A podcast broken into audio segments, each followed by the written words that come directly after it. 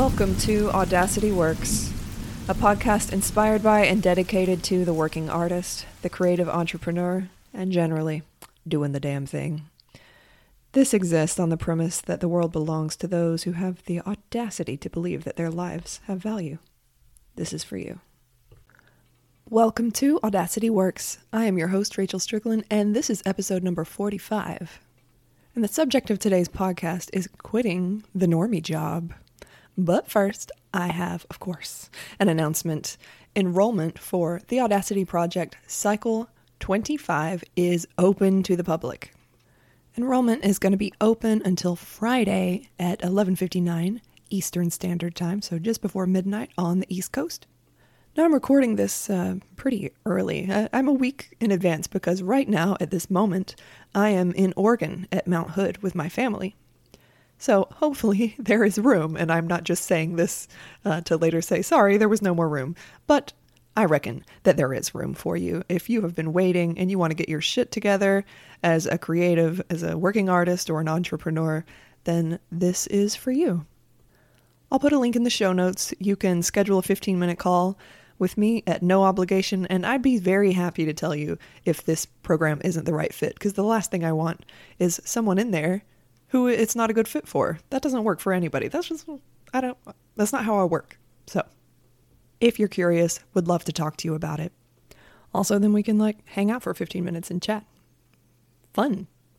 So, the link in the show notes will take you to all things information about the project, what you can expect, how long it is, when the class times are, etc.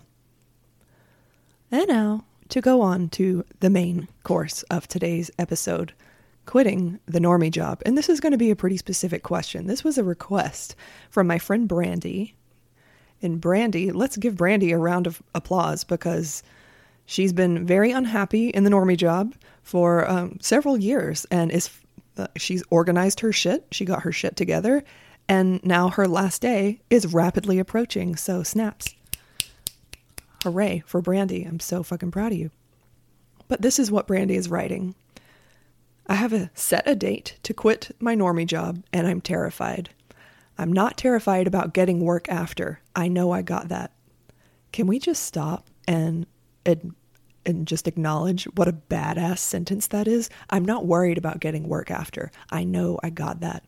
Damn. Uh, also, fun fact Brandy is an Audacity Project alumni. So, does my heart swell up three sizes too big at hearing that? Yes, yes, it does. Now, on to Brandy's actual question.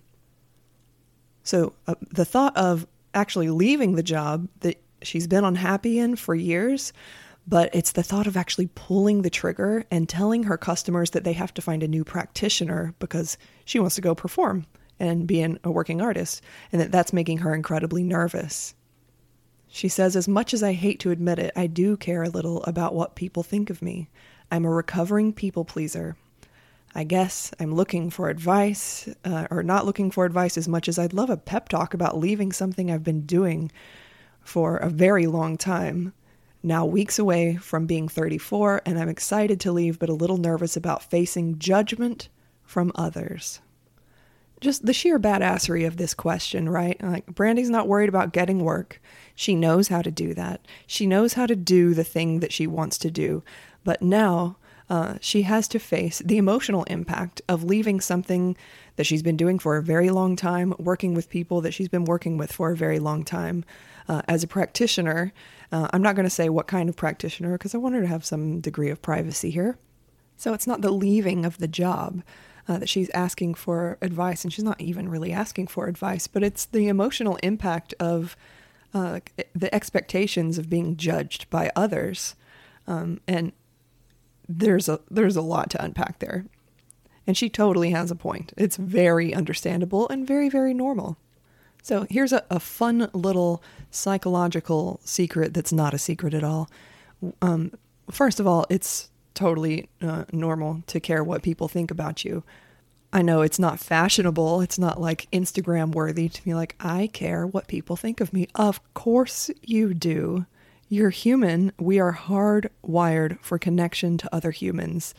And when people say, I don't give a shit what anybody else thinks, I just see that as such a flag It's like someone waving a flag, and that flag says, I've been hurt so badly that I've completely isolated myself. And there is a medium here.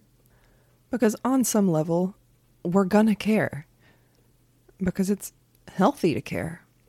But that's not actually what I feel like the issue is here because most of the time when this comes up and it comes up all the time in the audacity project you know we're we're afraid of judgment for doing things outside of the status quo particularly around people wanting to become more expansive they want to perform more they want to be more of a part of their culture in an active way.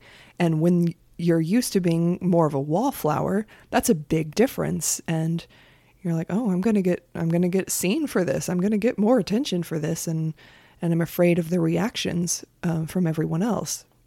I want to point out here that this doesn't happen when you're playing it safe. Like when you're playing it safe and you're playing it small, you get a free pass. Like you're you're probably not going to walk around feeling much anxiety about, oh, what a, what, what are they going to say? Because you're you're doing your comfort thing. And when you do have a spike in like fearing the reactions of others, uh, I want to invite you to acknowledge the fact that that could be seen as a positive thing because it means that you are being more expansive, you are taking risks, and it seems very likely that the risks you are taking are leading you towards something that you want more than what you had yesterday. So, bravo. Bravo to you. And getting to my point in the most roundabout way. Usually, when we're fearing judgment from others, it's actually really cleverly diffused judgment that we're having towards ourselves. And it, like almost every time, it's pretty much uncanny. When we're fearing judgment from others, we're actually judging ourselves really harshly according to an old set of values or standards that we don't even really believe in. But it, it feels like we're afraid of what other people are going to say, but really we're just judging the shit out of ourselves. And the reason that it's so cleverly hidden is that it's usually subversive, invisible scripts that have been with us for a long time and probably were put there uh, when we were very young, when we were children, maybe from our families. Um, it comes up a lot uh, for working artists, especially artists that do something unusual, uh, like circus arts or, or aerial art, because it's weird. And maybe you had parents that really valued um, financial security. You know, nothing wrong with that. Um, and maybe they had more conservative values and they instilled those values into you in kind of a sneaky, quiet, subliminal way. And so maybe that is why you feel um, really vulnerable to judgment when you're doing something uh, to further you on that path. So, just a possibility that what's happening here isn't necessarily really a judgment or a fear of judgment from others, but a, judgment of ourselves that's already happening and underway.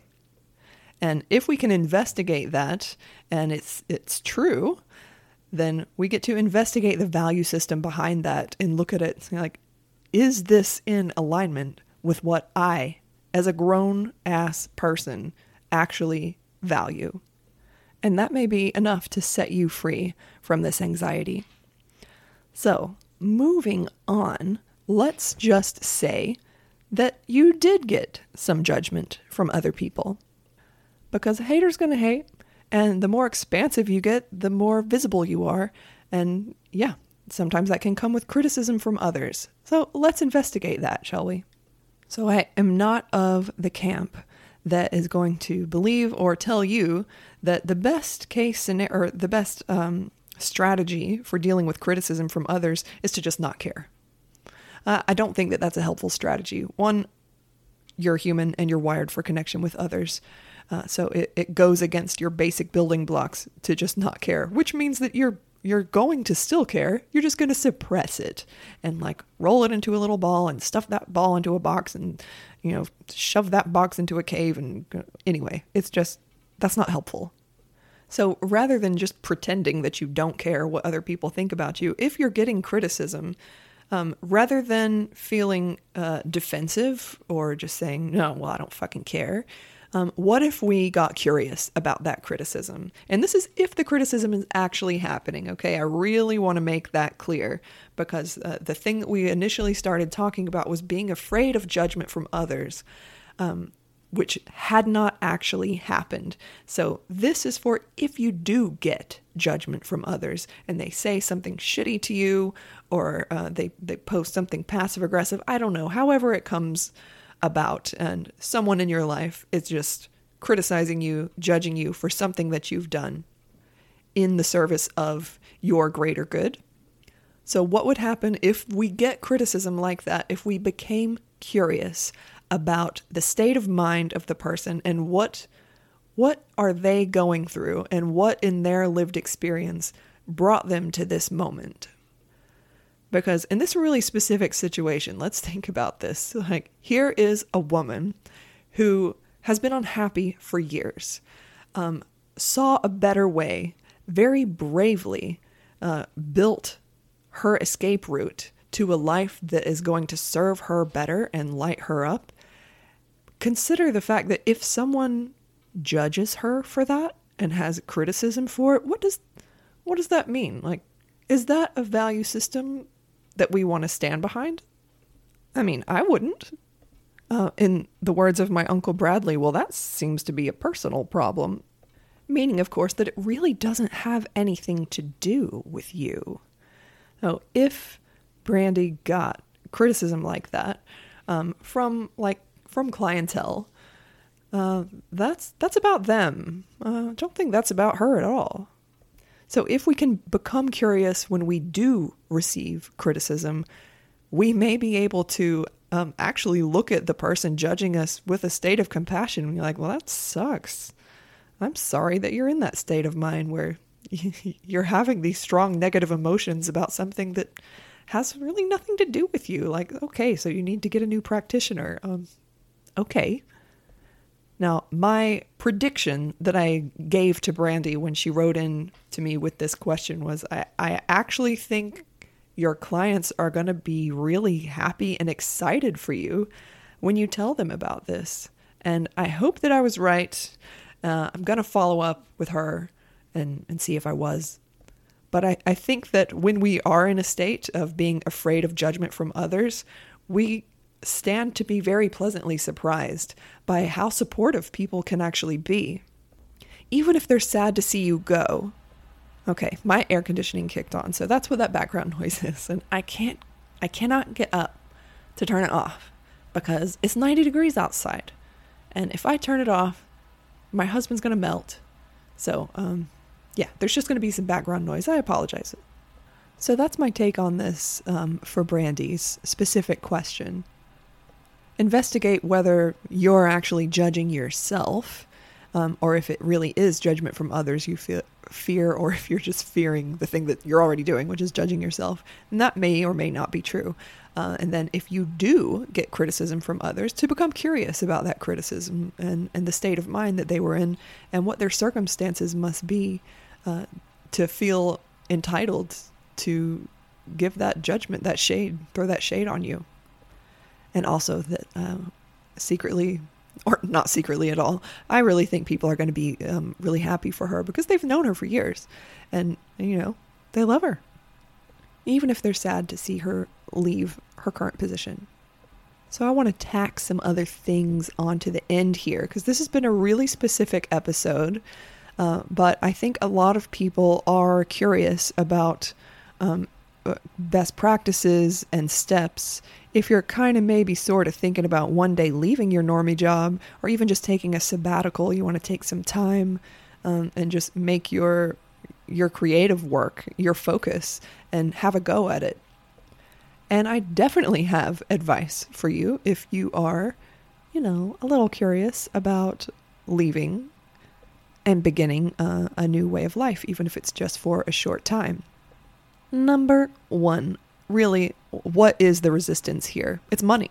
It's money because uh, we want to we want to have financial security. I, I, think that's a perfectly reasonable um, priority to have, especially uh, as an American where there isn't there isn't a social safety net.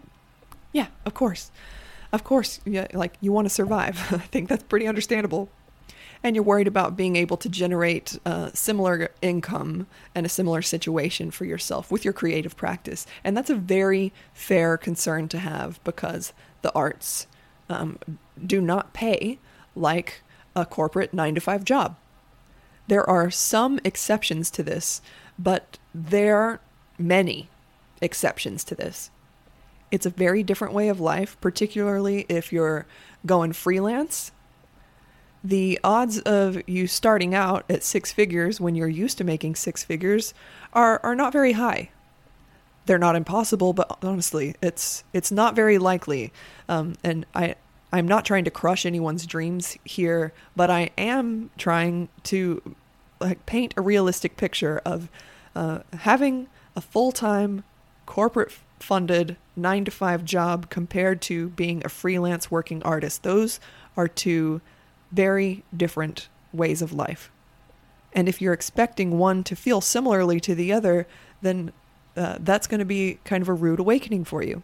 But if you've made peace with that and you're happy about that, you're like, I want a different life. I, I want this change.